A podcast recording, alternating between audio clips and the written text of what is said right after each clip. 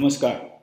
मी यशवंत मराठे माझ्या सरमिसळ या पॉडकास्ट चॅनलच्या या आजच्या एपिसोडमध्ये तुमचे हार्दिक स्वागत करतो.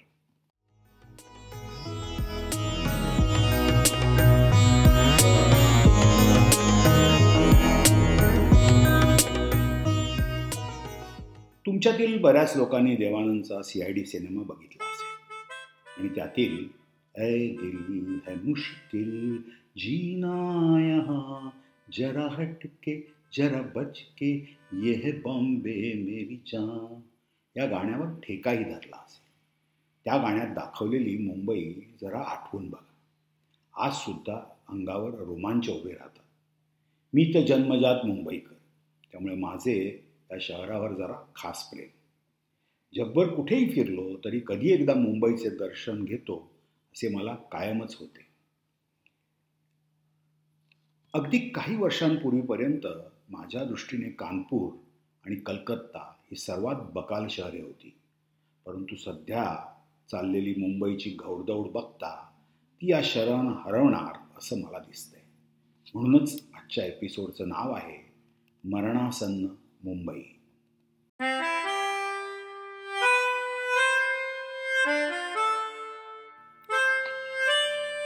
आगरी आणि पाठारे प्रभू असे मूळ रहिवासी असलेल्या त्या शहराची लोकसंख्या सोळाशे पंच्याहत्तर साली किती होती? तर ती होती साठ हजार. शंभर वर्षांनी म्हणजे सतराशे पंच्याहत्तर साली ती एक लाख चाळीस हजार झाली. पुढील एकशे पंचवीस वर्षात त्यात झपाट्याने वाढ होऊन एकोणीसशे एक साली मुंबईची लोकसंख्या झाली आठ लाख.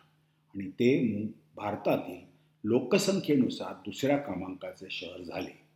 कारण त्यावेळी कलकत्ता हे पंधरा लाख लोकसंख्येने पहिले शहर होते. त्यावेळची लोकसंख्येची घनता बघून ब्रिटिशांनी या शहराची नगर रचना करायचे ठरवले. तेव्हा असा विचार होता की अजून जास्तीत जास्त किती लोकसंख्या वाढेल? तर ती पन्नास लाख होईल. त्यामुळे या शहराच्या सर्व पायाभूत सुविधा या पन्नास लाखांना पुऱ्या पडतील अशा करण्यात आल्या. पण आज झालंय काय? की आज त्या शहराची लोकसंख्या आहे दीड कोटी. म्हणजे पन्नास लाखाच्या जे आधीच सहा पट धरण्यात आले होते त्याच्यासुद्धा तिप्पट ते चौपट म्हणजे सुमारे वीस पट वाढली आहे. मुंबईची लोकसंख्या पुढील एक दोन वर्षात दोन कोटीपेक्षा जास्त होईल असा एक अंदाज आहे. त्या शहराच्या लोकसंख्येची घनता ही जगात पहिल्या किंवा दुसऱ्या क्रमांकावर आहे. त्यातील साधारणपणे नव्वद लाख लोक हे झोपडपट्ट्यांमध्ये राहतात. प्रत्येक राजकीय पक्षाने आणि हो यात कुठलाही पक्ष अपवाद नाही. त्यांनी या वाढणाऱ्या बकाल वस्तीकडे नुसते दुर्लक्षच केले नाही तर ती वाढवण्याकरता एक प्रकारे प्रोत्साहनच दिलं आहे. आज होतंय काय की जिथे जागा दिसेल तिकडे बांध झोपडी मग तो रस्ता असो की फुटपाथ सरकारी जागा असो की खाजगी जागा विमानतळ टेकड्या सगळीकडे अतिक्रमण अतिक्रमण अतिक्रमण. त्यामुळे झोपड्यांमध्ये प्रचंड वाढ होते आहे. आज विमानाने मुंबईला येताना मुंबईजवळ आली की ते दिसतं काय? तर फक्त आणि फक्त झोपडपट्टी. गेल्या काही दशकात मुंबईत अतिप्रचंड वाढ दिसून आली आहे. आणि या प्रचंड वाढीला अपुरे पडणारे किंवा असणारे असे आपले खराब नियोजन आहे. वाढत्या लोकसंख्येच्या गरजा भागवण्यासाठी अनेक गगनचुंबी इमारती शहरवर जसे शेतात पीक उगवावे तशा उभ्या राहत आहेत. आणि दुसऱ्या बाजूला जिकडे कुठे छोटी रिकामी जागा दिसेल तिकडे झोपडपट्ट्या बसतात आम्ही मोठ्या अभिमानाने सांगणार की आशियातील सगळ्यात मोठी झोपडपट्टी म्हणजे आमची धारावी. अरे आपण इतके कोडगे झालो आहोत का? की आपल्याला कशाच काहीच वाटेन असं झालं आहे.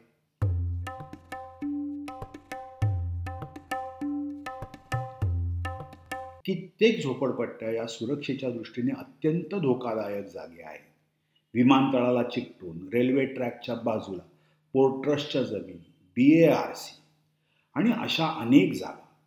तसेच मुंबईतील अनेक ठिकाणी बांगलादेशी घुसखोर आहेत हे तर सर्वश्रुत आहे. पण त्यांना हात लावणार कोण? कोणाचीच हिंमत नाही. त्यात कोणी चुकून काही प्रयत्न केलाच तर मग शबाना आझमीसारख्या तथाकथित प्रसिद्ध व्यक्ती मगरीचे अश्रू ढाळायला एका पायावर तयार. त्यांच्या जोडीला मानवी हक्कवाली मंडळी तर कायम वाटच बघत असतात. आणि हो झोपडपट्ट्यांचे दादा शोषण करायला नवीन गिराईक मिळणार म्हणून वाढणाऱ्या झोपडपट्ट्यांची आतुरतेने वाट बघत असतात. त्यांच्या बरोबरीने खांद्याला खांदा देऊन आपले राजकारणी उभेच असतात. कारण त्यांना तिथे त्यांच्या मताचा संबंध असतो. त्यांना खरं तर या लोकांचं शून्य प्रेम असतं. पण मतांचा जोगवा मागायला त्यांचेच पाय धरायचे असतात. म्हणून मग दर काही वर्षांनी या सालापर्यंतच्या झोपड्या कायदेशीर होतील असे घोषित केले जाते. सध्या ते साल दोन हजार दहा आहे. पण अजून एक दोन वर्षात ते दोन हजार पंधरा किंवा दोन हजार वीस झालं तर आश्चर्य वाटायला नको. त्यातून पुन्हा पुनर्वसनाच्या नावाखाली नवनवीन योजना मांडल्या जातात. आणि ज्यानुसार अशा झोपडपट्टीवासियांना दोनशे पंचवीस स्क्वेअर फुटाची घरं मोफत देण्यात येतील अशी घोषणा होते. मग तर काय? नवीन बेकायदेशीर वस्त्यांना धुमारेच फुटते भारताच्या या व्यापारी राजधानीत पायाभूत सुविधांची तीव्र कमतरता आहे. मुंबईचा संपूर्ण देशाच्या प्राप्तिकरात सुमारे तीस टक्के वाटा आहे. परंतु त्या बदल्यात या शहराला मिळतं काय? तर अत्यंत ढिसाळ नियोजन आणि परप्रांतीयांचे लोंढेच्या लोंढे. आणि दरवर्षी मान्सून ठरवल्याप्रमाणे त्रासदायक गोष्टी वाढवतच असतो. खड्डे आणि मॅनहोल हे मृत्यूचे सापळे बनतात. भिंती वस्त्यांवर कोसळतात. लोकल सेवा ठप्प होते. रस्त्यावरच्या गाड्या तरंगू लागतात. कारण रस्तेच नद्या बनतात. आणि नद्या देखील इतक्या घाणेरड्या आणि किळसवाण्या. ही मानवनिर्मित एक शोकांतिका आहे. या महानगराच्या विकास आणि देखभाल करण्याचे काम ज्या प्रशासनावर आहे त्यांनी केलेल्या दुर्लक्ष आणि उदासीनतेचा हा थेट परिणाम आहे. गेले पंचवीस वर्ष मुंबई महानगरपालिकेवर शिवसेनेची सत्ता आहे. पण ते डोळ्यावर कातडे ओढून मुंबईची स्लंबई म्हणजे झोपडपट्ट्यांची नगरी होताना नुसते बघत बसले आहेत. मुंबईचा विचार केला तर सरकारी काम म्हणजे अत्यंत टुकार आणि निकृष्ट दर्जा. दरवर्षी पावसाळ्यात मुंबईतील सर्व रस्ते खड्डेमय होतात. खरं तर असं म्हणायला हवं की बऱ्याच वेळा खड्ड्यातून रस्ता शोधावा लागतो. गेले पंधरावीस वर्ष तरी दरवर्षी तीच तक्रार असते. एकतर आपल्याला चांगले रस्ते बनवताच येत नाहीत किंवा चांगले रस्ते बनवायचेच नाहीत असा दृढ निश्चय सरकारी अधिकारी आणि कंत्राटदार यांनी केलेला दिसतो. रस्ताच असा बनवायचा की जो काही महिन्यातच नवीन आहे का जुना हे कळूच नाही अशी त्यांची योजना असते. पण आपणच मूर्ख की ते आपल्याला मात्र समजत नाही. परंतु निकृष्ट दर्जाची कामे केल्याबद्दल संबंधित अधिकारी किंवा कंत्राटदार यांना जबाबदार धरल्याचे आजतागायत ऐकिवात नाही. त्यामुळे कोणालाच त्याचे काहीच वाटेनासे झाले आहे. पालिका बोर्ड दाखवणार महाराष्ट्र सरकारकडे आणि ते मग केंद्र सरकार आणि सार्वजनिक बांधकाम खाते यांना बोल लावणार. आणि त्यास भरीस भर म्हणून काहीही बदल होणार या भावनेने नागरिक सुद्धा अंधेर नगरी आणि चौपट राजा अशी आपली मुंबईकरांची अवस्था आहे.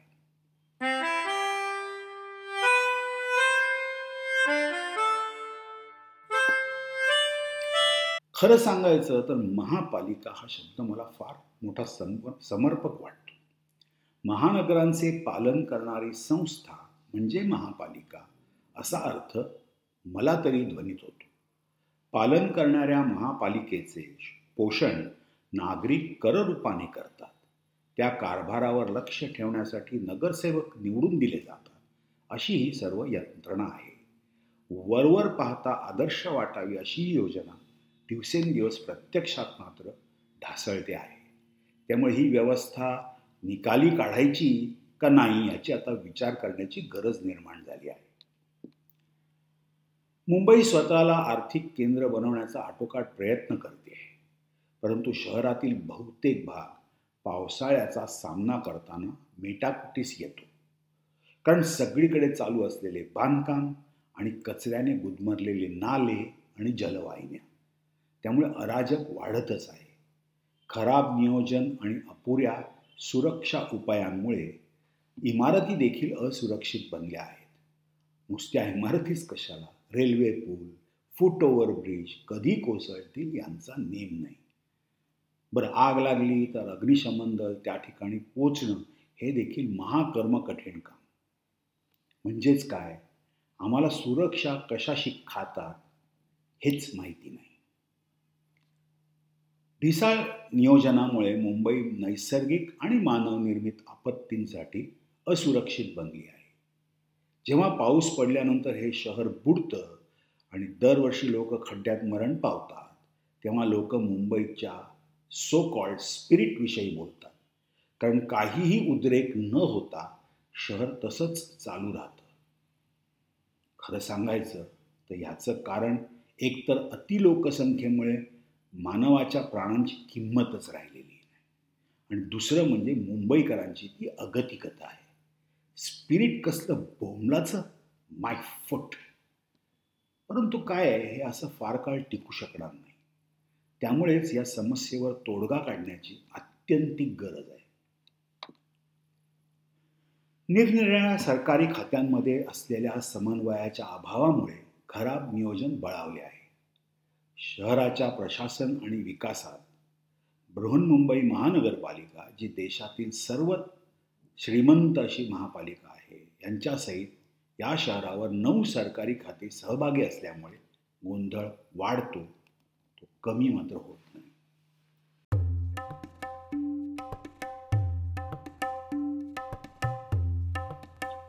आता मुंबईचा असा स्फोट का होतो? याची दोन प्रमुख कारणे आहेत. पहिलं म्हणजे अव्यावसायिक आणि ज्यांचे नागरी कारभाराकडे पूर्ण लक्ष अथवा फोकस नाही अशा लोकांबरोबर कार्यरत असलेले प्रशासन म्हणजेच ॲडमिनिस्ट्रेशन आता उदाहरण बघा जेव्हा आपण विमानतळ बनवण्याची योजना करतो तेव्हा आपण पुढील वीस ते पंचवीस वर्षांकरता योजना आखतो. आणि मग त्याचा पुढील मेंटेनन्स आणि ॲडमिनिस्ट्रेशनबद्दल बोलतो. पण आपल्याकडे होतं काय? आपण पुढील पाच सात वर्ष काहीच बांधत नाही. खरं विचार केला तर कुठलीही गोष्ट पूर्ण करायला पाच वर्ष कमी नसतात. त्याचप्रमाणे रस्ते तयार करताना सुद्धा पुढील पंचवीस वर्षातील रहदारीचा आढावा आणि परिस्थिती लक्षात घ्यावी लागते. परंतु जिथे अगोदरच प्रचंड अडचणी आहेत तिथे देखील बऱ्याच वेळा आपल्याकडे सात आठ वर्ष काहीच होत नाही. आणि मग नंतर त्या अडचणी इतक्या मोठ्या होतात की मग आपल्याला काय करायचं ते कळेनासे दुसरं म्हणजे विविध विभागात संपूर्ण गोंधळ आहे. म्हाडाचे अध्यक्ष किंवा M M R D A किंवा बेस्ट किंवा बी एम सी सारख्या इतर सुविधांचे अध्यक्ष म्हणून नियुक्त केलेले प्रत्येक जण वेगवेगळ्या दिशेने कार्य करतात. अशी कोणतीही एजन्सी नाही जी त्यांना एकत्र करते. आधी नियोजन करणे मग ती फाईल पास करणे आणि त्याप्रमाणे अंमलबजावणी करणे हे एक चक्रव्यूह आहे. गमतीत बोलायचं तर नुसतंच गोल गोल राणी आणि जिकडे तिकडे पाणी. प्रत्येकाचे अहंकार आहेत. त्यामुळे ते प्रकल्पांना विलंब करतात. आपण जेव्हा बघतो की दुसऱ्या कोणत्याही विकसनशील शहराचे प्रकल्प वेळेवर पूर्ण होतात तेव्हा त्याचा खरं खूप त्रास होतो.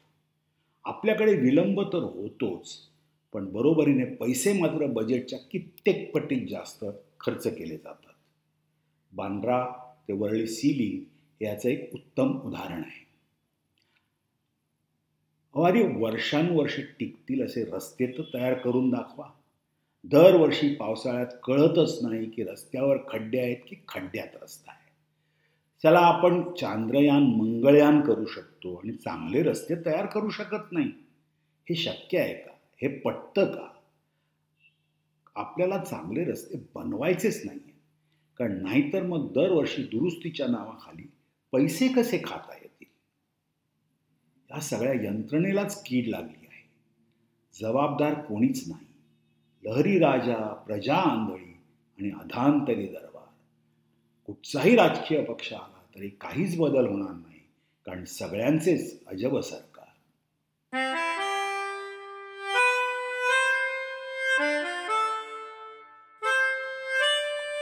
दुसरं महत्वाचं म्हणजे अफाट लोकसंख्या. मुंबईत लोकांना आकर्षित करण्यास रोजगाराची मोठी भूमिका आहे. हे भारताचे व्यावसायिक ऊर्जास्थान आहे. परंतु त्याचा या शहराच्या पायाभूत सुविधांवर प्रचंड दबाव पडून हे शहर आता लाखो लोकांच्या ओझ्याखाली गुदमरते आहे असे म्हटलं तरी अश अतिशयोक्ती होणार नाही.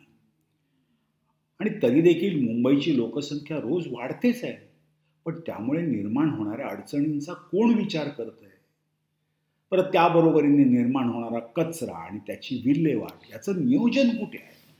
आमचे नगरसेवक कचरा गाड्यांच्या फेऱ्यांमधनं जास्तीत जास्त कसे पैसे खाता येतील याच्याच विवंचनेत असतात. कचऱ्याचा या शहराच्या पर्यावरणावर आणि आरोग्यावर किती दुष्परिणाम होतो याची मोजदाद आहे का? परत त्याच्याचप्रमाणे पाण्याचा प्रश्न. खुद्द शहरामध्ये पाण्याच्या साठ्याचे प्रमाण अत्यल्प त्यातच अलीकडील काही वर्षात पाऊस कमी पडत असल्यामुळे टंचाई वाढली आहे. तसेच पाण्याचे योग्य प्रमाणात वितरण केले जात नाही. शहराने रिकाम्या जागा टिकवण्यापेक्षा जास्तीत जास्त जागा व्यापण्याचा प्रयत्न केल्यामुळे शहरातली टंचाई वाढतच चालली आहे. त्यामुळे पावसाळ्यात येणाऱ्या पुराला वाहून जायला आज जागाच उरली नाही. त्यामुळे शहराचे नैसर्गिक संरक्षणच होत नाही. पर कायम वाढणारी जमिनीची मागणी. जरी असली तरी जमीन हा एक मर्यादित स्रोत आहे. आणि म्हणूनच ती अजून अधिकाधिक मौल्यवान होत चालली आहे. त्यामुळे बाहेरून येणाऱ्या स्थलांतरित लोकांना ते परवडूच शकत नाही. त्याचा परिणाम म्हणजे दिवसेंदिवस वाढणाऱ्या झोपडपट्ट्या.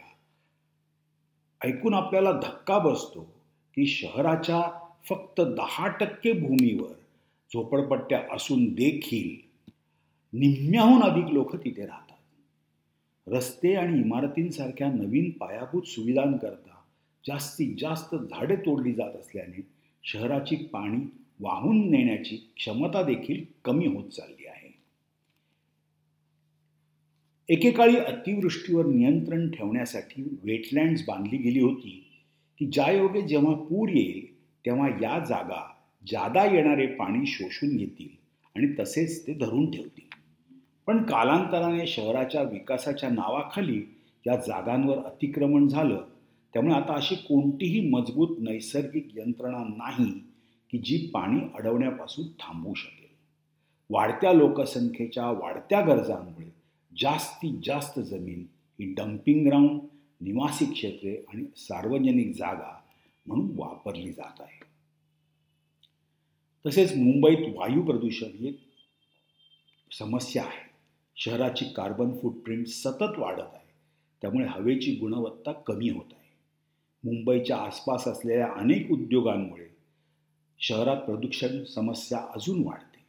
अनेक झोपडपट्ट्यांमधून वस्तू तयार करण्यासाठी बायोफ्युअल वापरले जाते. त्यामुळे धुरमिश्रित धुक्याची एक दुलईच या शहरावर कायम पसरलेली असते. मुंबईत सर्वाधिक प्रदूषण होण्यात वाहने आणि कचरा जाळणे याचा समावेश आहे.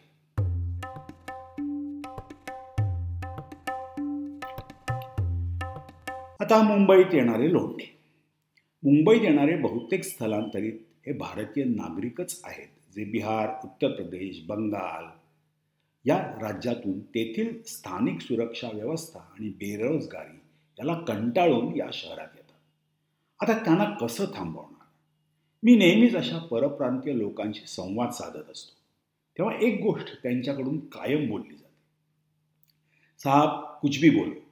लेकिन हम जो पैसा यहाँ कमा सकते हैं, वो हमारे प्रदेश में कमाने का कभी सोच भी नहीं सकते। और हमें यहाँ फैमिली लाने में डर नहीं लगता, क्योंकि ये शहर बहुत सुरक्षित है।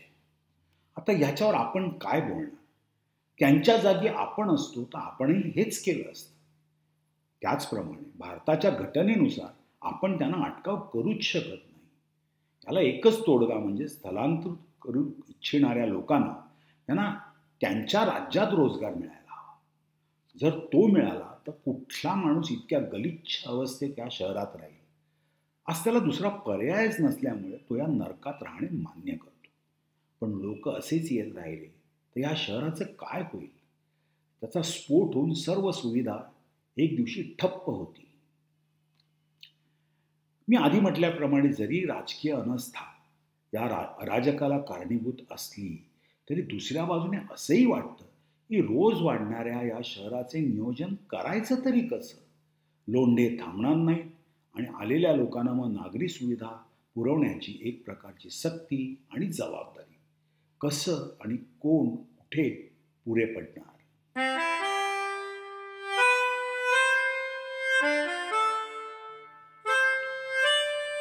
दर काही वर्षांनी मुंबईचं सिंगापूर करू अशी एक हाळी उठते. आणि मनाला येतील तशा वल्गना केल्या जातात. करोडो रुपये खर्च करून कुठल्या तरी प्रदे परदेशी कंपनीला रिपोर्ट बनवण्याचं काम देण्यात येते. पण पुढे काय? नन्नाचा पाडा. अहो सिंगापूर सोडा. निदान आपल्यापेक्षा गरीब असलेल्या देशांमधील शहरं बघाल तर लाजेने मानाखाली जातील. परदेशी वाऱ्या करून स्टडी स्टडी टूर काढताना आपल्या राजकारण्यांना मात्र लाजा कधीही वाटत नाहीत. आणि हो कारण पैशाचा अपव्यय झाला तरी त्यांना त्याचा कुठे भूर्दंड पडतोय? अगदी खरं सांगायचं तर मुंबईतून सत्ता विकेंद्रित व्हायला हवी. आज जगातील बहुतेक देशात किंवा अमेरिकेतील खूप राज्यांमध्ये त्यांचे प्रमुख शहर कधीच राजधानी नसते. पश्चिम जर्मनीची राजधानी बॉन होती स्वित्झर्लंडची राजधानी बर्न आहे. अमेरिकेच्या कॅलिफोर्निया शहरात राज्यात प्रमुख शहरे जरी सॅन फ्रान्सिस्को आणि लॉस एंजेलिस असली तरी राजधानी सॅक्रमेंटो आहे. त्याचप्रमाणे महाराष्ट्राची राजधानी ही मुंबईतून हलवायला हवी. आपोआप या शहरावरचा भार कमी होईल. पण असं नुसतं जरी मी म्हटलं तरी मुंबई महाराष्ट्रापासून तोडण्याचा हा डाव आहे अशा भावनिक मायाजालाला सुरुवात होते.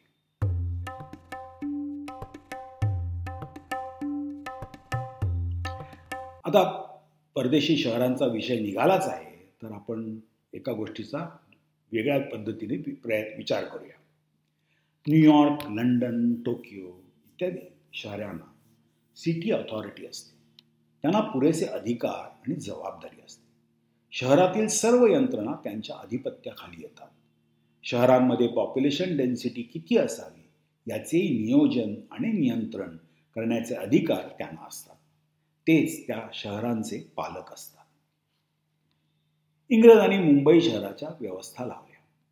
त्यानंतरच्या पंच्याहत्तर वर्षात आपण कोणते नियोजन केले? महापालिकेने किती नवीन सार्वजनिक हॉस्पिटल बांधली? किती सार्वजनिक शौचालये बांधली? किती उद्याने राखली? या प्रश्नांची उत्तरे शोधायला गेलो तर शर्मेने मान खाली जाते. रॉबर्ट मोझेस हा न्यूयॉर्क शहराचा सर्वात जास्त काळ आणि सगळ्यात प्रभावी असा महापौर होता. साधारण शंभर वर्षापूर्वी त्याने अधिकारपद हातात घेतलं तेव्हा न्यूयॉर्क शहराची अवस्था आजच्या मुंबईसारखी होती. त्याने कारभाराची खा सूत्रे खाली ठेवली तेव्हा न्यूयॉर्कचा संपूर्ण कायापालट झाला होता. It is said that he was principally responsible for construction of major public projects in the city of New York including roadways bridges tunnels He also changed shorelines and transformed neighborhoods forever.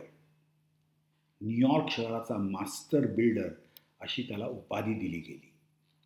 तो अर्थातच task master होता आणि कठोरही होता. पण आपण ह्याच्यामधून काही शिकणार आहोत का? हा कळीचा मुद्दा आहे. बरं चला अमेरिका आणि युरोप सोडून द्या. आज अगदी थायलंड मलेशिया फिलिपिन्स या देशांमधील शहरात जरी गेलो तरी तेथील इन्फ्रास्ट्रक्चर आपल्यापेक्षा कितीतरी पटीने चांगले दिसते. त्यांना जमते मग आपल्याला का जमू नये? का आपल्याकडे ती इच्छाशक्तीच उरली नाहीये? महापौर हे पद शोभेचे असण्याऐवजी कामाचे असावे असे आपल्याला का वाटत नाही? कणखर कारभार हा शहराला अथवा राज्याला पुढे नेतो. हळुवारपणा कधीही नेणार नाही हे केव्हा समजणार? मुंबईकरता असाच एक रॉबर्ट मोझेस शोधण्याची गरज आहे. आणि तसे अधिकार असलेला व ते राबवणारा महापौर नेमला तरच या शहराचं काहीतरी भलं होईल. अन्यथा विचार न केलेला बरा. मुंबईला एक एखादा मुख्य कार्यकारी अधिकारी असायला हवा ज्याचे सर्व विभागांवर संपूर्ण नियंत्रण असेल आणि ज्याच्या अखत्यारीत सर्व संसाधने असतील. आणि महत्त्वाचे म्हणजे वेळापत्रकानुसार नियुक्त केलेल्या बजेटमध्ये काम पूर्ण करण्याची जबाबदारी द्यायची असेल. परंतु अशी नुसती कल्पना जरी मांडली तरी लगेच मराठी अस्मिता जागी होते. मुंबई महाराष्ट्रापासून तोडण्याचा केंद्र सरकारचा डाव आहे अशा भावनिक हाकाटीला सुरुवात होते. अहो पण भावनिक आवाहने करून उघडं पडलेलं बूड कसं झाकणं? याचा कोणी विचार करत नाही आणि हा खेळ मात्र तसाच चालू राहतो. असो.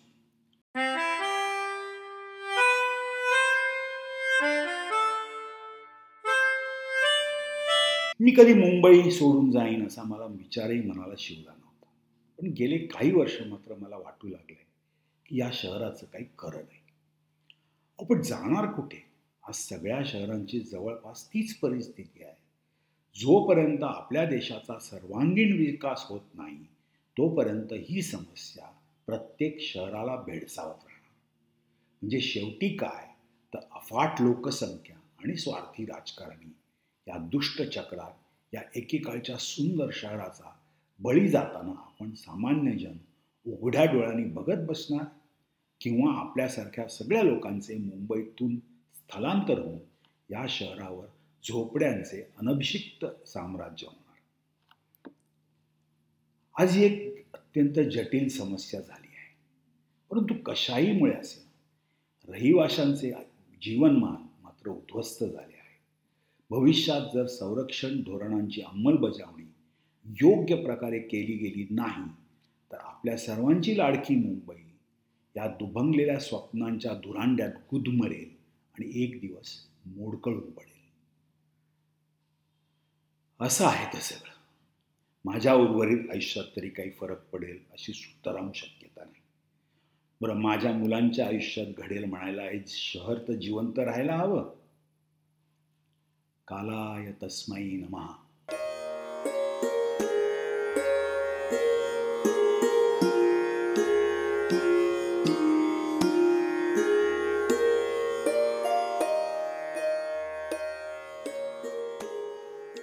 मित्रो कसा वाटला हा आजचा एपिसोड आवडला तर लाईक करा.